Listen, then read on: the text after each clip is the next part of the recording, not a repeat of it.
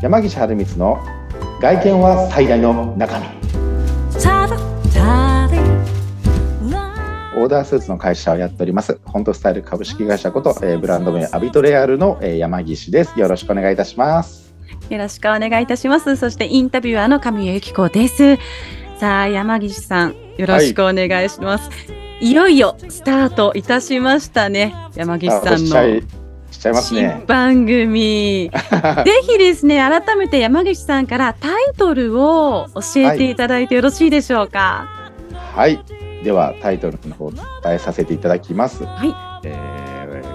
ー、一着のスーツがビジネスの結果を変えるということをやってるんですけど、そのサイトタイトルにですね、はい、外見は最大の中身だと、はい、いうことを歌ってまして、はい、山岸春光の外見は最大の中身というタイトルで、ぜひ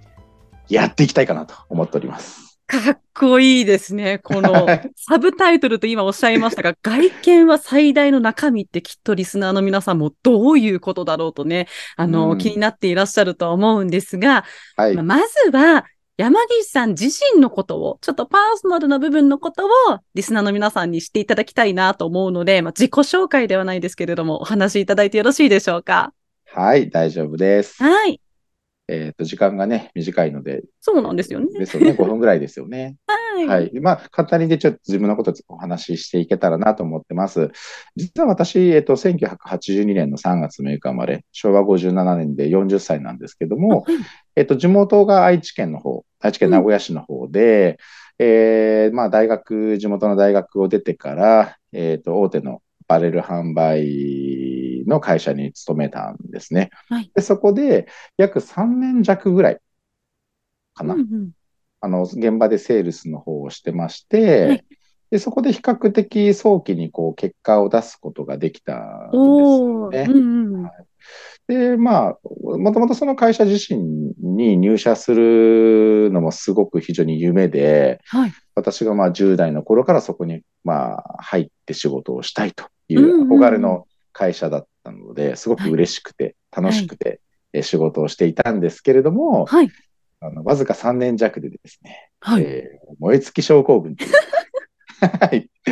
まあ、今時の子っぽいですけれども、はい、まあ比較的早くこう気持ちがですね、ちょっと落ちてしまって、うん、でただこれはやる気がなくなったとかそういうことではなくて、はい、えっと、まあ実はその、やる中で、まあ、将来的にこう独立をするというよりは、自分のこのアパレル像というか、うん、そういったことを考えたときに、まあ、これからそれをやっていくためには自分でやるしかないのかなっていうのをちょっと思ってたんですよ。はい。アパレル像を実現するために実現するためには。うん、うん、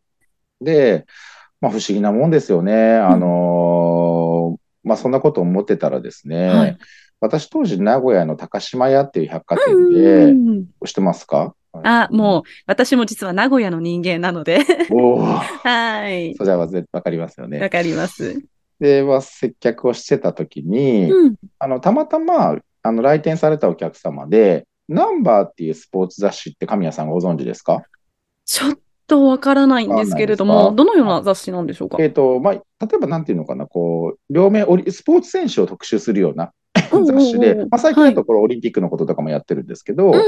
えー、たまたまそれの前面を飾る、えーと、生命保険の営業マンの方を接客させてもらったんですよ。はいはいはいはい。で、これもですね、ちょっとひょんな偶然があって、うん、私その方を接客させてもらう前日に、うん、えっ、ー、と、両親からあんた社会人にもなってるんだから生命保険ぐらい入りなさいよ、みたいな。うんうんうん。っていうような話をされて、その翌日にその方と出会い、はい、また違う形で、保険業界の方ともこう、ご縁があることがあって、立て続けにこう保険会社の方にリクルートをされるというか、縁があるというか、タイそんなようなタイムリー、ね、そう、うん、そうなんですよ。で、その時に言われた言葉が、キーワード3つあ,、りまして、3つ。うん。それが1つが私もセールスマンだったので、うん、まあ、頑張ったら評価されるよと。うん、うんまあ、収入にダイレクトにつながるよって話をされて、うん、でもう一つが、えっと、社長に会えるよって。これ僕あの、やっぱり将来起業というかそういう夢を持ってたので、うん、社長に会えるの勉強になるなと。うん、で、三つ目が、えっと、そのお金の勉強ができるよっていうことを言われたんですよね。お金の勉強。お金の勉強。はい、で、これ僕、実はその、なんでそんな保険会社の方縁があったかっていうと、まあ、仮にその時僕自分が独立をしたとしても、絶対にうまくいくイメージは持てなかったんです。やっぱり販売員3年ぐらいやっただけでは難しいだろうなと思って。経験のね、あれがありますもんね。そうなんですよ。ちょっと未熟すぎるなっていうところで、で、ただ、それ聞いた時に、あ僕、全く異業種だけれども、はい、生命保険の業界に行って、まあ、結構その歩合制の営業っていうところで、うん、まあ結構こうなんていうのかな、こう成果を出していくのが難しい世界なんですけれども、まあ、そこでやっていくことができれば、将来的にもこう自分の会社やっていくことができるんじゃないかなっていうのをちょっとピンと思いまして、うんうんうんうん、それで実は思い切って、はい、えー、異業種の生命保険会社、外資系の保険会社に、はい、えー、移籍したっていう流れが実はあるんですよ。ええー、そうなんですね。はい、で。それがあって、で、まあ、がむしゃらに、まあ、や、はい、仕事をやってまして、で、そこからまあ24からどうだろうな、28歳ぐらいの時に、はい、えそれまではあの一社専属といって、一つの保険会社の商品だけを扱える、うん、まあ、会社に所属しているというか、うん、うん、でそこで保険を販売してたんですけど、まあ、そろそろこれは、まあ、いろんな複数の保険会社を取り扱えるところを乗り合い代理店なんて言うんですけど、はい、まあ、そちらの方に移っていって、まあ、自分の会社をやっていけるなと思ったのが28歳。ステップアップの時期だったんですね。だから12年前ですね。うん、そうですね、ちょうど。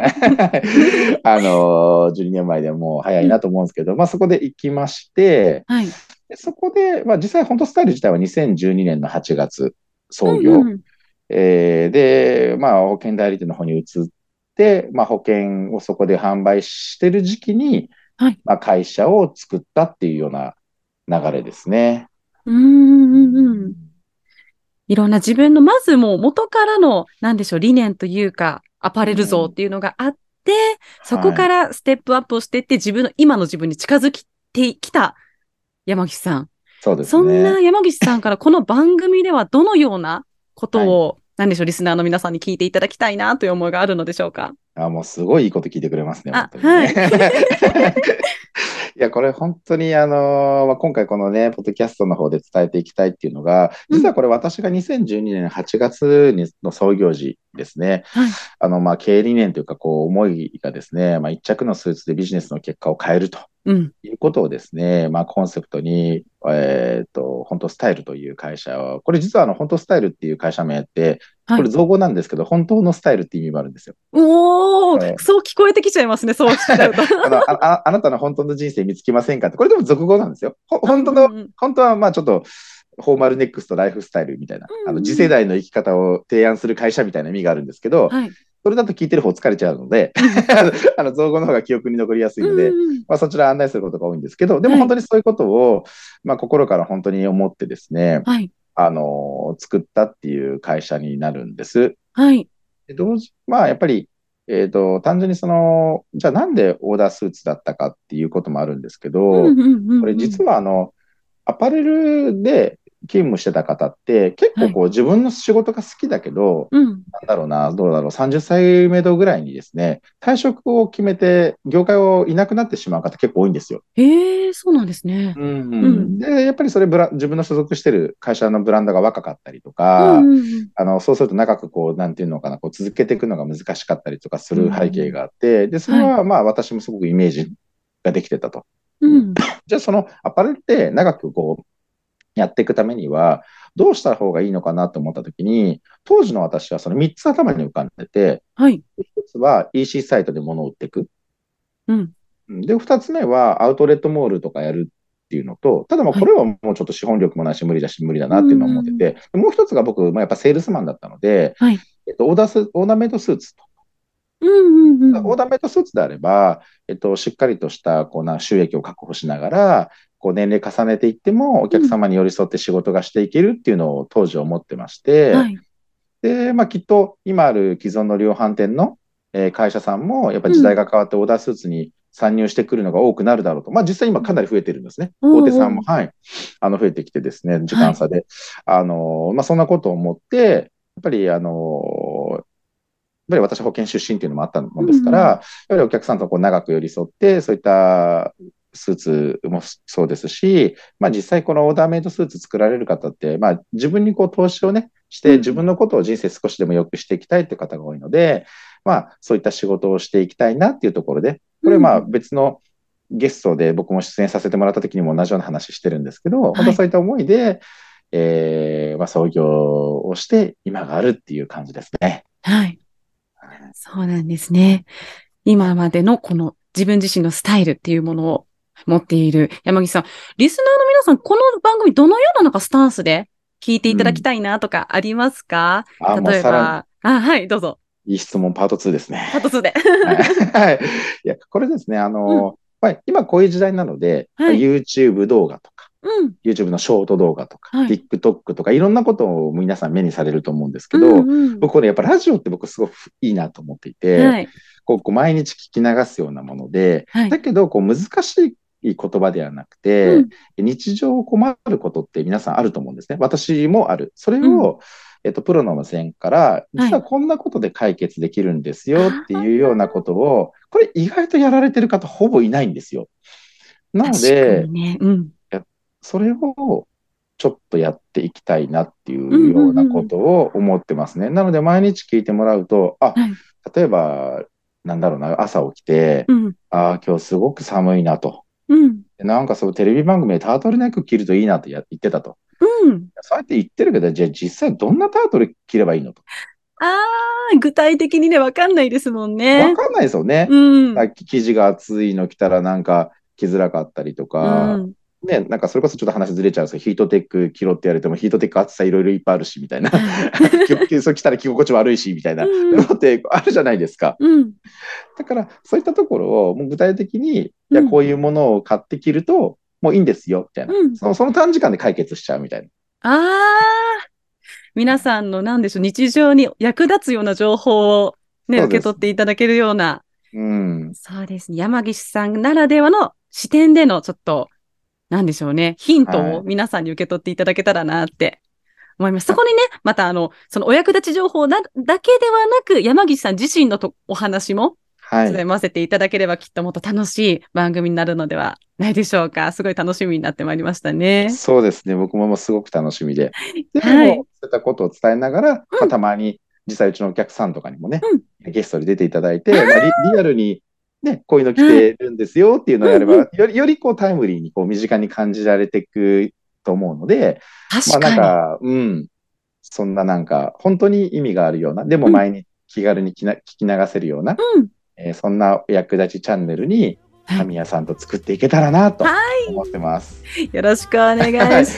ます。お願いします。じゃあまた次回から楽しみに、はい、リスナーの皆様にも楽しみに待っていただけたらと思います。では、今回はここまでとさせていただきましょう。ここまでのお相手は外見は最大の中の山岸春光とそしてインタビュアーの神由紀子でした、えー、山岸さんありがとうございました。はいありがとうございます。来週からよろしくお願いします。よろしくお願いします